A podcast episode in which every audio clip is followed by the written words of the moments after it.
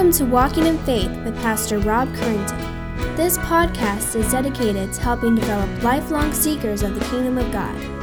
Each week, Pastor Rob helps bring God's message for living to those seeking a richer and more Christ filled life. Now let's join Pastor Rob as he shares this week's message.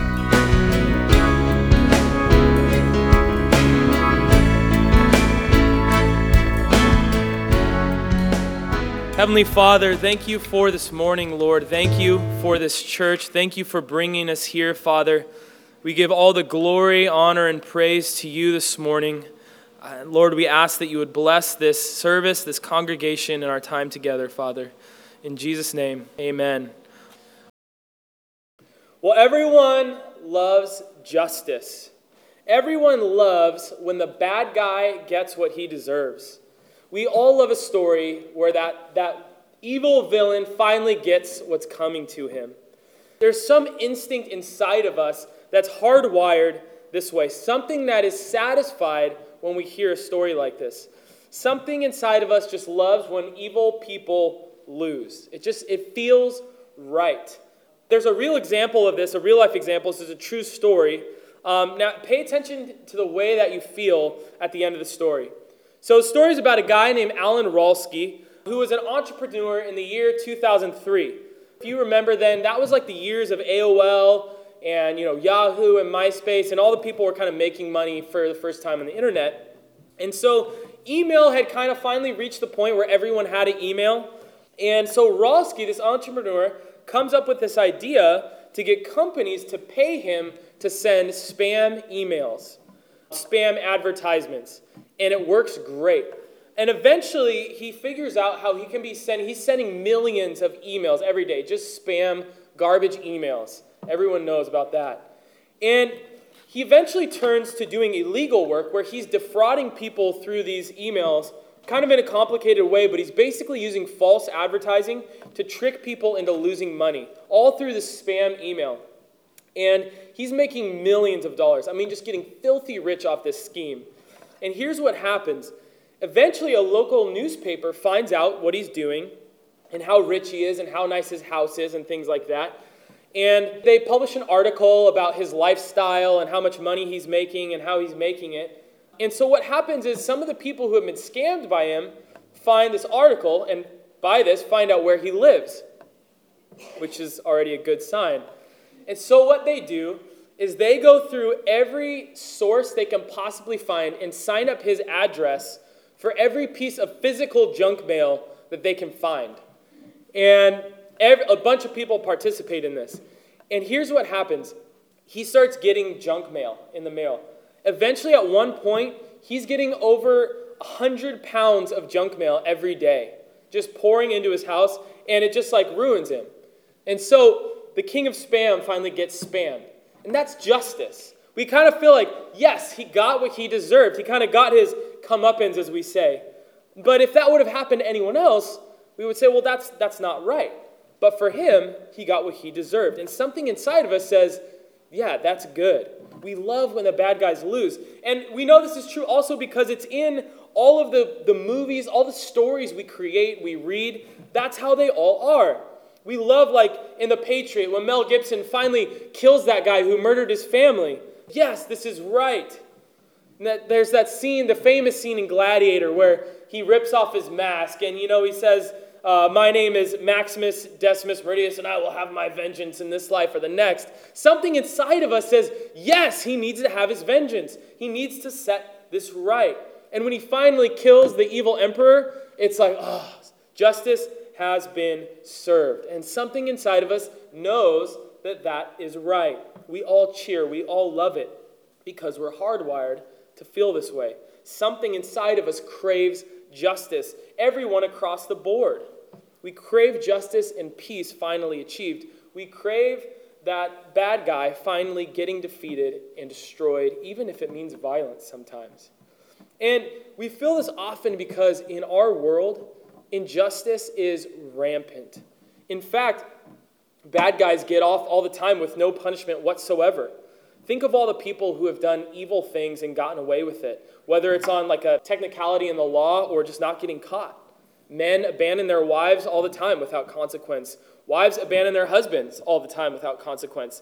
Sexual abuse leaves women infertile. Hit and run drivers kill and maim and often escape without any punishment. Corruption in corporations evaporates people's life savings. Children are born into caste systems in India, which they will never escape. People, even in America, people are kidnapped daily and forced into sexual slavery. Just this week, a 12 year old girl hung herself and live streamed it to the whole world because a close family member sexually abused her so severely. And so, with a resounding voice, all of us cries out, Where is the justice for these things? We want to know will the bad guys ever get what they deserve? And some bad guys do. Here's one example. Have you guys ever seen a, a crime where they give them like a ridiculous life sentence? Like this one guy, the guy in, in American history who got the longest life sentence is he got 30,000 years in prison. Um, because, and, and, the crime was so terrible that I won't even say what it was. Um, but most recently, the guy who shot up the theater in Aurora, Colorado, James Holmes, he was sentenced to, check this out, 12 life sentences and an additional 3,318 years in prison. And these things are rampant. One guy in Spain, the guy who holds the record for getting the most years in prison, he got over 300,000 years in prison, and he was a mailman, and he failed to deliver over 42,000 packages. And so they sentenced him to 300,000 years in prison. So, Dave, better watch out. but, but they said this was so serious that they had to make a point, right? And, and my question is why do we do this? Why, what do we think we're gaining by giving someone 3,000 years in prison? They're obviously not going to serve them. But the point is, is that we know somehow that them just sitting in prison until they die around, you know, 70 or 80, it, it, it doesn't satisfy the sense of justice that we have. It doesn't repay anyone. It doesn't fix anything that they did. I mean, James Holmes, that guy, I think he killed 12 people. That doesn't fix the problem. Justice is served in a sense, but not satisfied. It's not set right. And so that's why you see these ridiculous sentences. We're trying to emphasize that, look, we know we can't do enough to set it right, but yet we try. Justice is served but not satisfied. Even the death penalty doesn't fully satisfy justice. It just doesn't, it doesn't, something inside of us says it's not enough. Justice is served but not satisfied. We want more. We yearn for justice to come and to finally be all things to be set right. And I think this is also why people get so crazy about politics and so fanatical. This is why people put all their hopes into political candidates because they mistakenly think that this, this yearning for justice, for peace, for things to finally be set right, they think that this can be fulfilled by some sort of political party or political person, but it can't. It doesn't matter who it is Barack Obama, Donald Trump, Hillary Clinton, Democrat, Republican, or, or whatever they can't fix all of our eternal problems. And we see that people put their hopes in them, and this causes problems. But we're, we're hardwired to feel this way. And we do all these things in pursuit of peace, in pursuit of justice, in pursuit of hoping that these people will finally fix everything. They won't. We want someone to fight for us. We want someone who will fix these problems.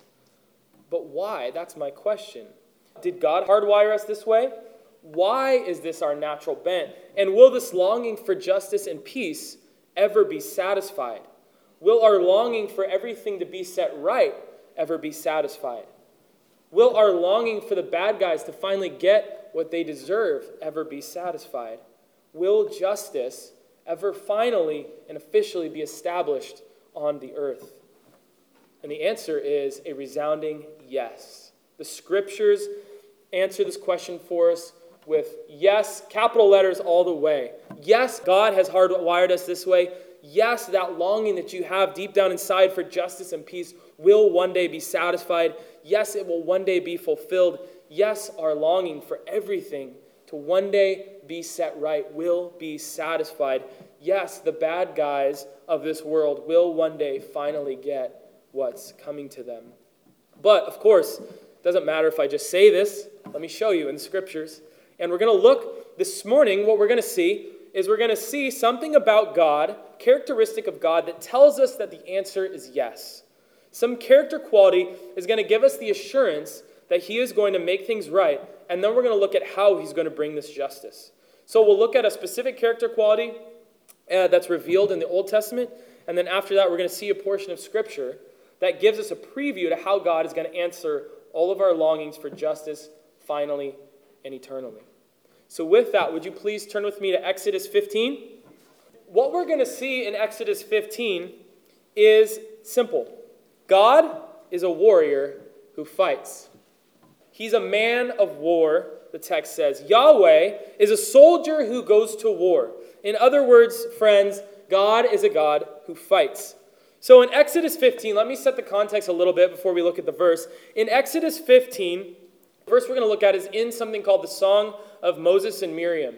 Now, here's the setting. It's a familiar one, but let me describe it to you because the setting of this song is extremely important to understand why Moses and Miriam sing what they sing. The Israelites have just escaped Egypt. God has miraculously delivered them from slavery and now has led them out into the desert by a pillar of cloud day and by a pillar of fire at night. And the Israelites are running, and as they're running, Pharaoh finally changes his mind, and so he sends out his army in pursuit of the Israelites. Now, Pharaoh's army had chariots and horses, the Israelites are on foot. Obviously, this is a problem. And so the Israelites are running, they're running. They can see the dust behind them of the army coming to get them. And they run into a huge roadblock, the Red Sea. And so what happens is the Israelite people are looking back and they see Pharaoh's army behind them. They see the Red Sea in front of them and they start to get angry and scared. And they basically start complaining to Moses, saying, Thanks a lot, Moses. Um, now we're all going to die. We would have been better off as slaves back in Egypt. And they start to lose their faith in God. They think God has failed them. Look where we are now. This is worse than where we were before. But in Exodus 14, Moses shouts out, Do not be afraid. Stand firm and watch the deliverance of the Lord. The Lord will fight for you. You need only be still. And so Moses stretches out his hands in that famous scene, and the Lord splits the sea in two. And the Israelites cross the Red Sea between the parted waters, walls of water on each side as they ran, and they come through on dry land. It's amazing. But Pharaoh's army, desperate for revenge, drives right into the sea. They come after them, but as soon as the Israelites are safely across, God brings down the walls of water on Pharaoh's army, throwing them into confusion and destroying and killing every last one of them. None of them survive. And so, out of this, the Israelites standing on the other side of the Red Sea, watching the destruction of Pharaoh's army, Moses and Miriam lift up a song of praise to God. And in this song, they sing about many things. It's a beautiful song. But look specifically at Exodus 15, verse 3. That's what we're going to focus on. And here's what they say. We're going to see that God is a warrior, he's one who fights. Moses writes this in Exodus 15, 3. He says, The Lord is a man of war. The Lord is his name. The Lord is a man of war. The Lord is his name. It's a really simple and straightforward verse. Moses tells it very plainly Yahweh is a man of war. I think the NIV puts it like this Yahweh is a warrior. And the characteristic I want you to grab on today is that specifically God is a warrior, He's a man of war. He's, he's a soldier. He fights, he kills, he destroys armies. He can be violent. The Hebrew text is really specific about the destruction of Pharaoh's army, that it was God who destroyed them, that no one survived. Uh, it's very clear that when God fights, no one survives on the other side unless he expressly wants them to. And we see that our God is a warrior who fights, he's a man of war. And at first, your reaction might be a little bit like, that sounds so primitive, so medieval. Maybe it's just this text, maybe it's just a metaphor. But we know it's not because it's not just this text. The scriptures are filled with this theme. And we see in this text specifically that it doesn't say that God is like a warrior or that he has warrior qualities. It's very straightforward. God is a warrior, he is a man of war. But second, this text is explicit that it was Yahweh himself who threw the seas onto Pharaoh's army and intentionally killed them. He did it on purpose. It wasn't a natural disaster. It wasn't no, it wasn't an accident or a coincidence. And thirdly, this type of warrior language is used throughout the scriptures to describe God.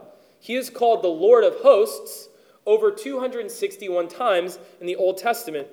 And this title, the Lord of Hosts, in Hebrew, it's Lord Sabaoth, um, you might have heard that before, is literally translated Yahweh or God of the armies. And so we see that he's the leader of armies. And this theme continues to be filled out in Scripture. Think about that time when Joshua, in Joshua chapter 5, when he's walking outside the city of Jericho, right before the battle, and he meets a mysterious soldier. One, this, this terrifying guy who's just standing there with his sword drawn. And he doesn't know who he is. And so he basically says, um, Excuse me, which side are you on? Are you fighting for us or for the other guys? And the warrior says, No, uh, but I am the commander of the Lord's armies. And Joshua falls down and worships. And so we see that, that, that God has armies, the commander of armies. He fights. Or what about the time when Elisha, the prophet, is with his servant, and the armies of Syria have surrounded them? And Elisha is completely calm, cool, and collected, and his servant is freaking out. And he's terrified. And he's like, uh, Elijah, we're surrounded. They want to kill us. This is not good. We got to go. And Elisha is not worried. And Elisha finally gets annoyed enough with his servant that he prays to the Lord, Lord, would you open the eyes of my servant? And the Lord opens the eyes of his servant to see what Elisha knew was there already. The servant looks on the hills around him and see the hills filled with the armies of God dressed in battle and ready for war. And he sees, like Elijah saw, I'm not, he's not afraid anymore because he knew that the Lord is a warrior who fights. He's a man of war who makes war. Our God is a warrior who fights. But the question then naturally comes well, what does he fight for? Does he fight for himself? Does he fight for some sort of cause? And that brings us to our second point this morning that our God is a warrior who fights for his people and for his glory. And he doesn't just simply fight for his own pleasure or just for the fun of it. He doesn't just fight capriciously or aimlessly. He doesn't just love violence and so he fights. He doesn't just fight because he's angry or because he just wants to fight, just to get his jollies. He doesn't do any of that. He fights for us, for his people, and for his glory. And you see, his glory is revealed in his deliverance of his people. And this is clearly seen in the Exodus, which we looked at before. God destroyed the armies of Pharaoh. But why? To deliver his people for the glory of his name. And this isn't the only instance in Scripture we see where God fights for his people to deliver them from death and destruction. Every time in Scripture we see violent action by the hand of the Lord, it is to save his people. In the early chapters of the book of Deuteronomy, Moses is speaking to the people of Israel, and they're right on the edge. So they've, they've been wandering in the desert for 40 years. They're right on the edge of the promised land. They're about to go in. And if you'll remember what happened, they send spies to spy out the land. And they basically come back and say, okay, so the promised land is filled with armies and terrifying people. Um, and they're terrified. Um, and so, because of their lack of faithlessness, they don't, that generation doesn't get to go into the, the promised land. But they're standing on the edge. And at this point, they're scared. Their faith is wavering again. And so Moses begins to recount all of the ways that God has been faithful to them so far in their journeys. And he begins to tell them don't you remember when God gave us victory over Og of Bashan, the king, the king of Bashan? Defeated him, he's dead. Or Sihon, the king of Heshbon, he's defeated, he's dead because God fights for us. And so Moses looks at Joshua, who will lead the armies into the promised land, and he says this to Joshua in Deuteronomy 3 21 and 22. He says to Joshua, he says, Joshua, your eyes have seen all that the Lord your God has done to these two kings, the ones that they had just defeated. So will the Lord do to all the kingdoms into which you are crossing. You shall not fear them, for it is the Lord your God who fights for you. He says, Joshua, don't be afraid. God fights for you. In other words, Joshua, people of Israel, you have no reason to fear or be timid because God Himself, the Almighty God, Lord Sabaoth, Lord of the armies Himself, goes before you. He fights for you. And this isn't the only time, this happens time and time again with the people of Israel. Think of the story of Sennacherib, the king of Assyria, who comes to Jerusalem leading an army of 185,000 men. Now, that is a massive army by any standards. And his purpose is to lay siege to Jerusalem and destroy it once and for all. He is sure of victory. He will destroy Jerusalem. He's positive. He's destroyed so many other kingdoms. He's ready to destroy Jerusalem. And he's so sure of victory, in fact, that he begins to mock the Israelites and mock God. He sends multiple messages to the Israelite king Hezekiah that basically say, Your God is nothing. Look at all the other gods and cities that have fallen before me and my great army. And he basically says, You think your puny God's going to save you? You're wrong. Well, let's look at his message. Turn to 2 Kings 18 28. 2 Kings 18 28. We're going to look at the messenger he sends to the people of Judah and Jerusalem and what he says, how he mocks God. And then we're going to see what happens to him.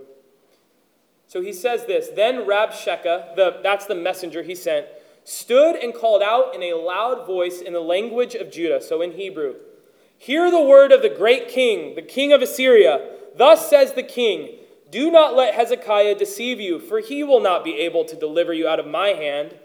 Do not let Hezekiah make you trust in the Lord by saying, The Lord will surely deliver us, and this city will not be given into the hand of Assyria.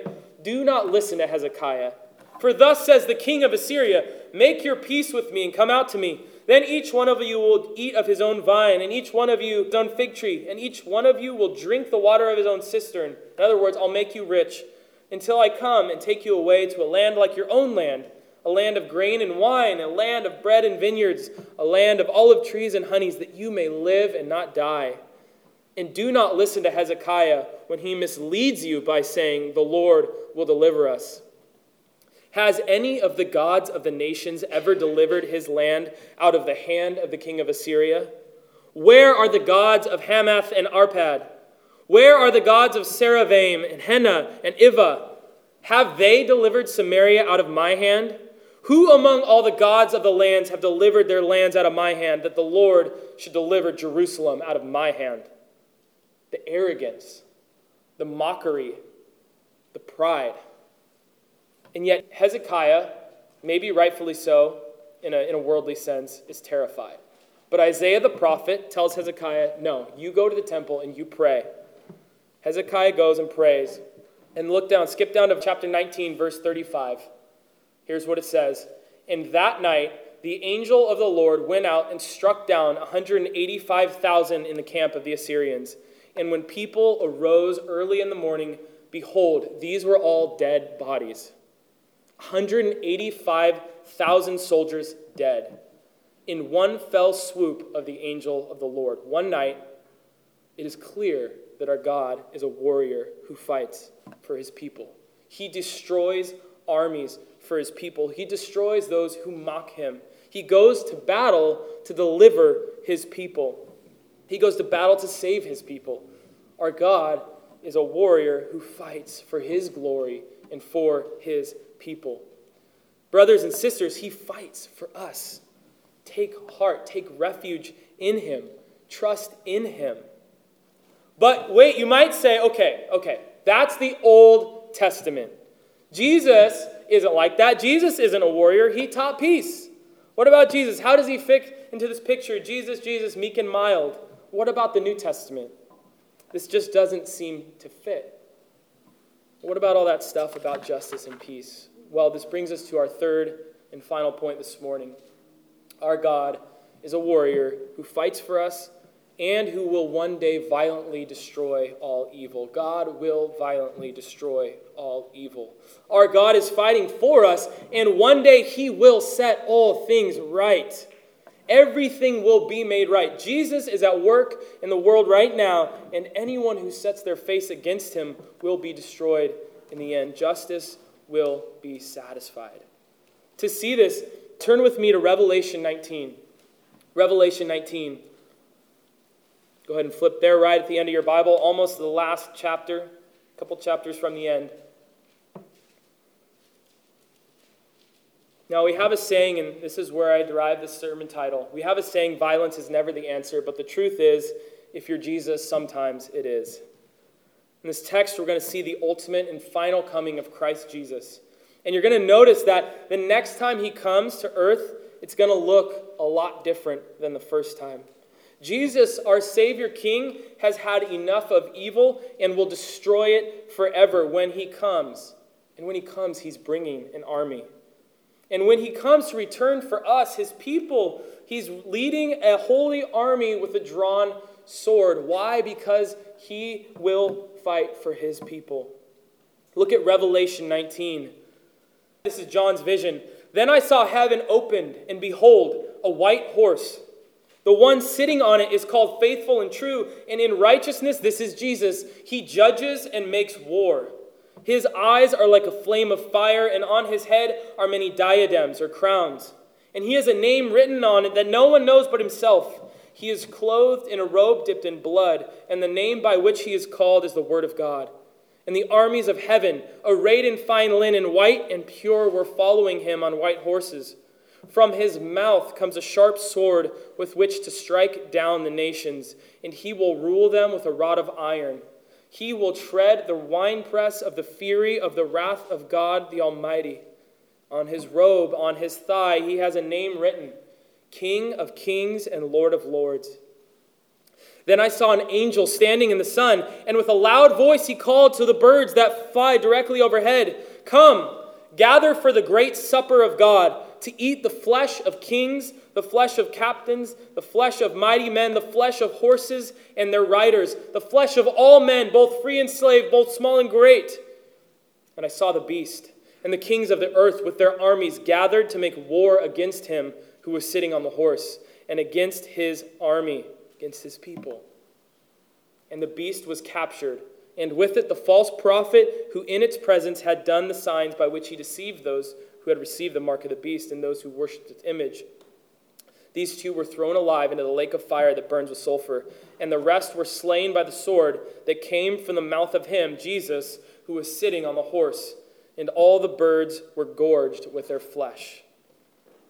See, Jesus will return at the head of a heavenly army. He rides a battle horse and carries a sword. He will judge with justice and righteousness and make war on those who oppose him. He will unleash the wrath of God upon anyone and everyone who opposes God. He will destroy all evil and the devil and death, finally, ultimately, for all eternity. No more evil, no more sin, no more death, no more devil. Justice satisfied once and for all. Everything will be set right on that day. All evil will be destroyed. Isn't that amazing? Peace will be established by the very sword and judgment of Jesus Christ, our Savior. Everlasting, eternal peace. Perfect, holy justice will be administered to all the world. All things will be perfect and right when Jesus comes back for us, his people. He fights for us, and he will violently destroy everything that plagues us, that haunts us, that grieves us. And so, Brothers and sisters, take these truths to heart this morning. This world is chaotic. There is death and destruction and evil everywhere. These things have touched each one of our lives. But in the midst of the chaos and the grief of this life, I want to assure you of this very thing. Our God is a warrior who fights for us and who will one day violently destroy all evil. Everything that pains you, everything that grieves you, will one day be done away with. This means that, that we can trust in Him to establish ultimate justice and peace one day. It doesn't mean we don't do anything, but it means that we hope in Him for that final satisfaction, final justice. We must trust Him to fight. Let us take refuge in our Savior King. And so, this, this truth plays into the ways that we see the world around us. Meditate on this fact that God is a warrior when you think of things, when you think of that, that article you read where, or maybe someone in your family, a drunk driver, swerves and crashes and kills that young teenage girl, and yet he walks out without a scratch. Look to Christ. Look to that final day. Look for that justice and that peace. Look to Christ. Because of that, we can forgive these types of things and give the gospel and call people to faith. Or when you read the, the newspaper and you struggle with the violence that is going on in the world, Children in Syria murdered in the hundreds. ISIS murdering Christians and Muslims all over the world. Mass shootings nearly every week in America, it seems like. Over 3,000 babies murdered every day in America alone. Russia shelling towns in Ukraine. Bands of soldiers raping and pillaging across Africa. Don't look to a politician for an answer for final justice. Look to Christ. Look to the rider on the white horse whose name is faithful and true, the rider who judges and makes war. There is our answer. There is final justice, final satisfaction. Or when you're struggling with apathy in evangelism and sharing your faith, when you're discouraged or wondering what the point is, remember that Jesus is coming. He will violently defeat all who are opposed to him. And so we proclaim the gospel with urgency, with love in our hearts to all those who don't know him. And, brother and sister, we proclaim the good news of Jesus Christ and look to him. We hope in him. We trust in him because he is our God. He fights for us, and he will destroy evil. Perfect justice will be established, peace will be eternal, and finally, everything will be made right forever. Evil is temporary, our God is eternal.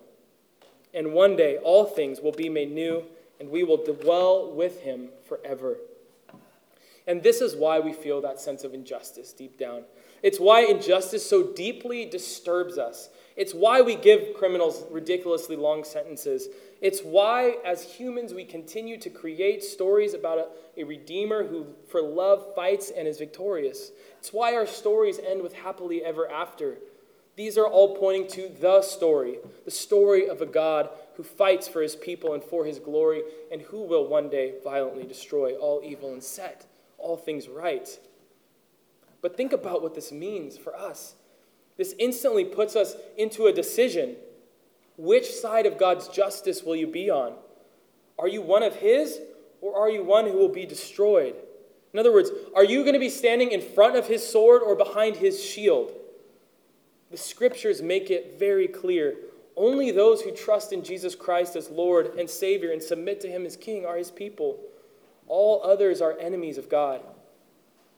And that is the good news. Because you see, the truth is the scriptures tell us that all of humanity at one time were enemies of God. And yet he sent his son for love to us first, taking on human flesh and going to the cross to live the life that we couldn't live, and to go to the cross in our place, becoming sin, so that we might become the righteousness of God. That is the good news. Mercy is extended today. The grace of God is offered freely. And to all enemies of God who are rejecting him, justice has been postponed. You have time to repent and turn to Christ. But the truth is, you are in harm's way. And it may sound harsh, but like the book of Ezekiel says, God tells the prophet Ezekiel, Ezekiel, Ezekiel, if you don't tell the people the truth, if you don't tell them that they're in harm's way, blood is on your hands. And so Ezekiel says, I proclaim the truth. I don't want their blood on my hands. And that is the truth that grace is offered freely to you today, but you are in harm's way if you are not one of Christ's. Romans says that the wrath of God is on your head. That's not a good place to be. But God has mercifully given his Son in your behalf if you will place your trust in him. The offer is free. Salvation is yours for the taking. Full pardon, full salvation, full forgiveness, full adoption is offered for those who will trust in Christ, who will bow the knee to Christ. So I would beg you today, if your trust is not in Christ, place it in Him today. Cry out to Him for mercy. You will become one of God's true children, forever safe in His arms, forever safe behind His shield rather than in front of His sword. Now is the time. Don't wait any longer. Come to your King. There are so many people here who would want to talk to you if that's where you're at today. But today, if, if you're a Christ follower and you hear this message, friends, the judgment of God is good news for us. We, you might have seen in Psalm 7, David says, God, when are you going to judge? There's so much injustice. And that's the cry we see in Revelation as well. The martyrs who have been killed for the faith are crying out to God at his judgment throne, saying, God, how long are you going to wait? How long are you going to wait before you satisfy justice? How long are you going to go before you set everything right? And so, as Christians, As his people, we can hope in that coming day because everything will be made right and we will dwell with him forever in paradise. That day is coming, brothers and sisters. Look for it. Let us look for it and be hopeful, and let us look for it and be active in proclaiming the good news of Jesus Christ until then. That is our mission. That is our mission as a church and as individuals. So let us continue to trust in our Lord, who fights for his glory and for his people, and who will one day violently destroy all evil. The Lord is a warrior, the Lord is his name. Let's take refuge in him this morning. Let's pray. Heavenly Father, Lord, we come before you humbled. We come before you trusting in who you are, God. Lord, I pray this morning that for all here, you would cause us to take refuge in you. You would open our eyes that we would see you as a great warrior king, Lord, who fights for us. That we would take comfort in that. Lord, that we would, we would rest in who you are. We would rest in your strength, in your justice. Father, we pray and we look forward to the day when you will return and set all things right, and all things will be made new. Father, we worship you. We worship you for who you are, for what you've done for us in the person of Jesus Christ. Lord, we thank you for salvation this morning. That at one time, the wrath of God was on our heads, as Ephesians says. But now, by grace, we have been saved. Father, we praise you infinitely for that. Thank you. And Lord, I pray for any here who do not know you. Lord, would you open their eyes this morning? Would you pour out your mercy on them? Would your spirit just open their hearts to see you for who you truly are, Lord? Would they come running to you? Lord, we love you so much, and we pray all these things in the name of Jesus. Amen. We hope you have enjoyed this week's Walking in Faith podcast. We encourage you to share this podcast with others in order to help spread God's message to all those in need. If you have any questions or comments, we would love to hear from you. Email us at walkinginfaith at orangevilla.org. You can help us spread this podcast by writing a review at iTunes, and don't forget to visit us online at orangevilla.org. There you will find more information about our ministry, as well as share your thoughts, submit prayer requests, and find out how you can help others to grow in God's love. Until next week, may God bless you in everything you do.